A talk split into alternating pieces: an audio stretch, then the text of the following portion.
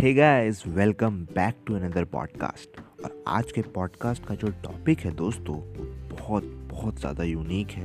Actually ये topic मैं Instagram पे एक फ़ीड डाला करता हूँ और उसमें मैं लोगों से टॉपिक लिया करता हूँ कि किस टॉपिक पे मैं अपना अगला पॉडकास्ट पब्लिश करूँ। तो ये टॉपिक मुझे वहीं से मिला है। और आज का टॉपिक आप टॉपिक पढ़ के समझ ही गए होंगे कि एक कहीं ना कहीं ये मैरिज लाइफ पर रिलेट करता है। कि एक सही उम्र क्या होता है मैरिज करने का और हमें चाइल्ड मैरिज से किस तरीके से बचना चाहिए क्यों ये सारी चीज़ें हो रही हैं इन सारे चीज़ों के इर्द गिर्द आज की कहानी होगी सो so, चलिए आज कुछ ज़्यादा नहीं बोलूँगा मैं जस्ट शुरू करते हैं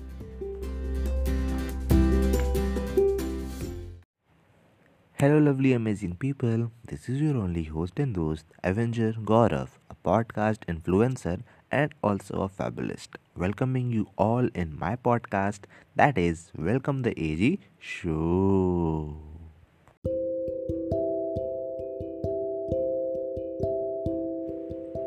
ये कहानी है मोनिया की जो कि सिर्फ़ पंद्रह साल की थी और नेपाल के एक छोटे से गाँव में रहती थी उसका बहुत बड़ा बड़ा सपना था उसको बड़े होके बहुत अच्छी अच्छी चीज़ें करनी थी और फ़िलहाल उसे बहुत ज़्यादा पढ़ाई लिखाई करनी थी। लेकिन अब जो उसकी एक इकनॉमी थी, उसके घर की, वो बहुत ही ज़्यादा गिरी हुई थी। तो उसके फादर और मदर जो हैं, वो दूसरे दूसरे घरों में जाके काम किया करते थे? उसकी मॉम हाउस होल्ड का काम करती थी दूसरे घरों में और जो उसके फादर थे, वो बाहर फैक्ट्रीज़ में जाके सामान लोड किया करते थे। तो इस तरीके से उनके घर का खर्च चल रहा था। और जो मोनिया थी, उसको कोई भी काम करने की इजाज़त नहीं थी तो उसके डैड भी उसे कहते थे कि तुम सिर्फ़ अपना दिमाग पढ़ाई में लगाओ। तो ये सारी चीज़ें जब चल रही होती हैं तो जिस फैक्ट्री में मोनिया के डैड काम किया करते थे, सामान धोया करते थे, लोड किया करते थे, उसी फैक्ट्री के जो ओनर थे, उनका जो बेटा था, उनकी, उसके बेटे की उम्र लगभग 21 से 22 साल थी, उनको जो उनकी बेटी थी, वो पसंद आ गई थी और वो उससे शादी करना चाहता था। तब जब ये सारी चीज़ें हो रही थी तो जो मोनिया के डैड से जब इस बारे में बात किया गया तो वो बिल्कुल इसके खिलाफ थे। लेकिन एक प्रॉब्लम ये भी था, क्योंकि वो उनके फैक्ट्री में काम करते हैं तो उनके ऊपर ये दबाव भी था कि अगर मैंने मना किया तो ये लोग मेरी बेटी से तो शादी तो कर, करवा ही लेंगे। और साथ ही साथ हमें नौकरी से भी निकाल सकते हैं और अपने घर में ले जाके मोनिया से ज़ोर ज़बरदस्ती भी कर सकते हैं। इसीलिए मौनिया के डैड ने ज़्यादा कुछ नहीं कहा। अब जब उन्होंने नहीं कहा तो उनकी माँ तो और कुछ नहीं कह सकती। लेकिन मौनिया जो है वो इस बात के लिए खड़ी हुई। उसने मना किया।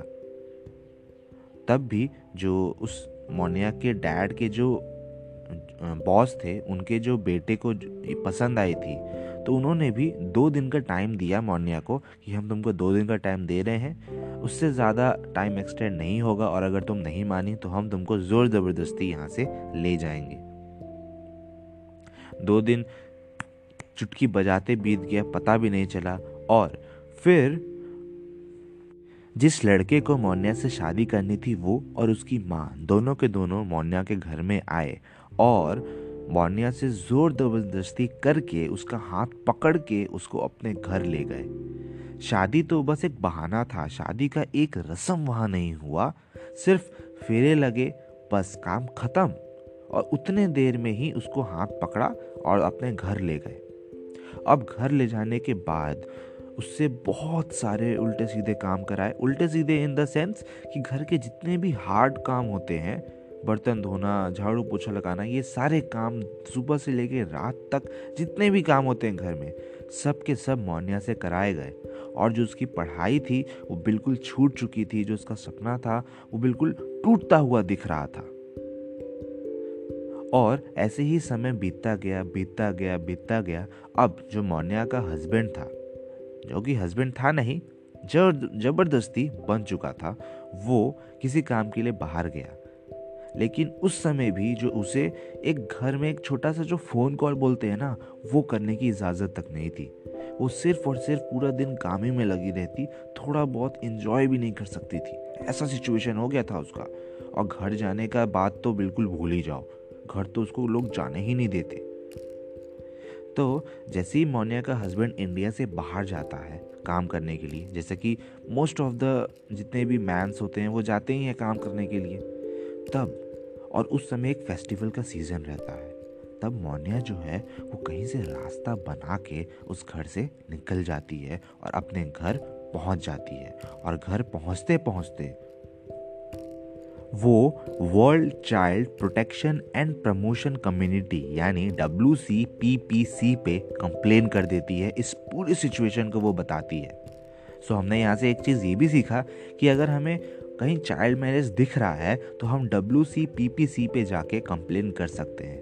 तब उन्होंने पूरा स्टडी जो भी एक सिचुएशन हुआ है, उसका केस स्टडी बनाया और उनके परिवार पे जाके उनको एक वार्निंग दी कि आज के बाद से अगर ऐसा हुआ तो आपको पाँच से दस साल की सज़ा तो होगी ही होगी और साथ ही साथ आपको जुर्माना भी देना पड़ेगा इनके परिवार को। तो उन्होंने कहा कि जब तक मौर्या 20 साल की नहीं हो जाती, जो कि नेपाल का एक लिमिट एज है कि इसके बाद ही किसी लेडीज़ को शादी की, करने की अनुमति है, तब तक आप इन्हें फोर्स भी नहीं कर सकते। तो इस तरीके से जो मौर्या का लाइफ है, अब वो उस चाइल्ड मैरिज के एक अटूट बंधन से जो है टूट चुका था। अब वो वहाँ से निकल चुकी थी और अब उसने अपना पूरा ध्यान पढ़ाई में लगाया। उसने आने वाले एक साल जो है वो अपने बुआ के घर में बिताया एंड उसके बाद वो अपने घर में आई। और वो मैनेजमेंट का पढ़ाई कर रही थी और उसका पढ़ाई बहुत अच्छे से गया और तकरीबन 25 से 26 साल के आसपास वो उस पर्टिकुलर एरिया की कलेक्टर भी बन गई। सो so, इस तरीके से जो मोनिया का पूरा लाइफ था वो बीता और उसके बाद उसकी एक शादी भी हुई और लेकिन वो शादी जो है वो बिल्कुल रिवाज से हुई। सो आई होप आपको ये स्टोरी पसंद आई होगी। थोड़ा बहुत मैंने इसमें इन्जॉयमेंट भी डाला था थोड़ा बहुत इसमें सस्पेंस भी था थोड़ा बहुत इसमें भारी आवाज़ भी था। सो so, आपको कैसे लगा ये स्टोरी कमेंट के थ्रू वॉइस शेट के थ्रू अपने व्यूज़ जो हैं वो मेरे साथ ज़रूर शेयर करिएगा क्योंकि व्यूज़ शेयर जब आप लोग करते हैं तो मुझे पता चलता है कि किस तरीके का इम्प्रूवमेंट की मुझे नीड है या फिर किस तरीके के पॉइंट्स आपको पसंद आ रहे हैं। एंड हम मिलते हैं अपने अगले पॉडकास्ट के साथ। बाय द वे आपने क्या सीखा इससे? हमने ये सीखा कि एक जो मैरिज का जो एक एज होता है, जो अगर हम इंडिया में देखें तो 28 टू 32 एक नॉर्मल एज माना जाता है कि इस एज में जो है मैरिज कराई जा सकती है। ये टॉपिक मैंने इसलिए भी उठाया क्योंकि बहुत से लोगों को कुछ पता ही नहीं है। कितने लोग जो हैं वो इस सब टॉपिक से दूर भागना चाहते हैं? वो लोग बोलते हैं, यार, अभी कहाँ? अभी तो पढ़ने का उम्र है। ये सब चीज़ों में नहीं ध्यान देना है। लेकिन गलत है। एज अ इंडियन या as a citizen of our country हमें इन सारी बातों पे भी ध्यान रखने की बहुत ज़्यादा नीड है। इसीलिए मैंने इस टॉपिक को उठाया और सोचा कि आप सबके साथ इसे शेयर किया जाए। सो so, मिलते हैं हम अपने अगले पॉडकास्ट के साथ। तब तक के लिए tata bye bye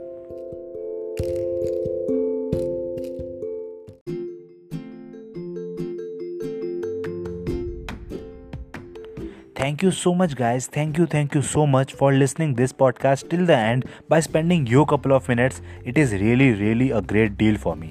So if you like this podcast and want to listen these type of interesting and beautiful stories then don't be forget to subscribe or follow me on other distribution platform from where you are listening this particular episode and also take a screenshot of this episode and paste it in your instagram story and tag me avenger underscore Gaurav so that I can give you a free shout out and then we can grow together.